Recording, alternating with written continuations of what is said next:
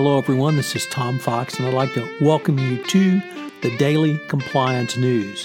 The Daily Compliance News is an offering of the Compliance Podcast Network. March 22, 2019. It's the first day of the tournament, and my bracket is already busted edition. First up, you may not have heard of the burgeoning scandal in South Korea, but it involves bribes, sex tape, and K pop.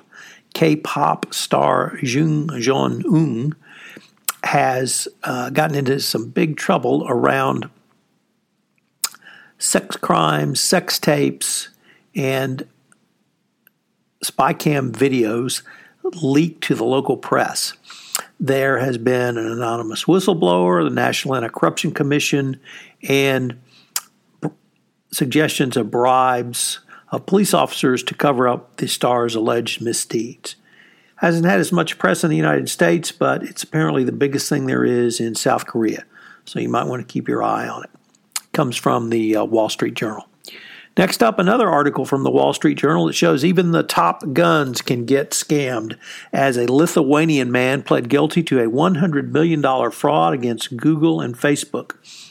It was uh, involved uh, supply chain uh, theft and a scheme that duped the two tech giants into wiring millions of dollars to foreign bank accounts between 2013 and 2015.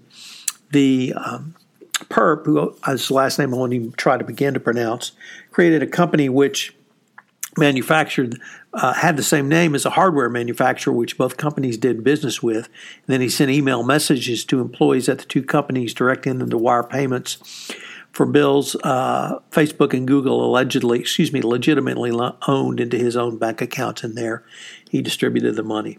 Once again, shows how robust anti fraud prevention controls are an absolute necessity and that you must be ever vigilant. Next up, Francine McKenna over at the uh, at MarketWatch a piece that corporate executives and directors are trading on inside information about potential audit findings in the window between year and earnings announcements and when companies file their annual reports and audit opinions with the SEC, according to new research.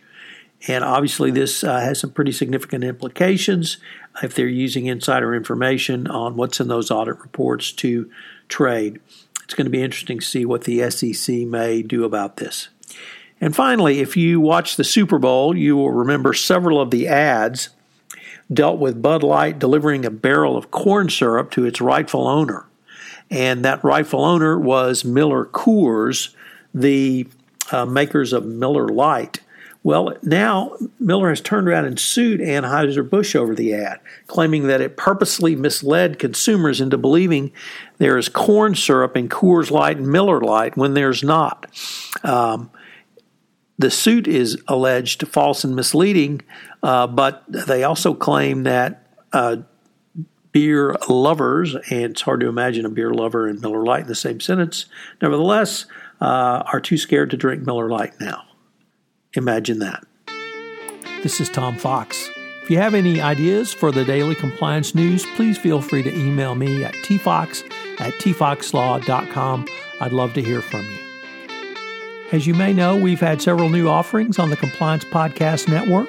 One of those includes Popcorn and Compliance, where Jay Rosen and I take a look at compliance through the lens of movies, both current, contemporary movies, and classic movies.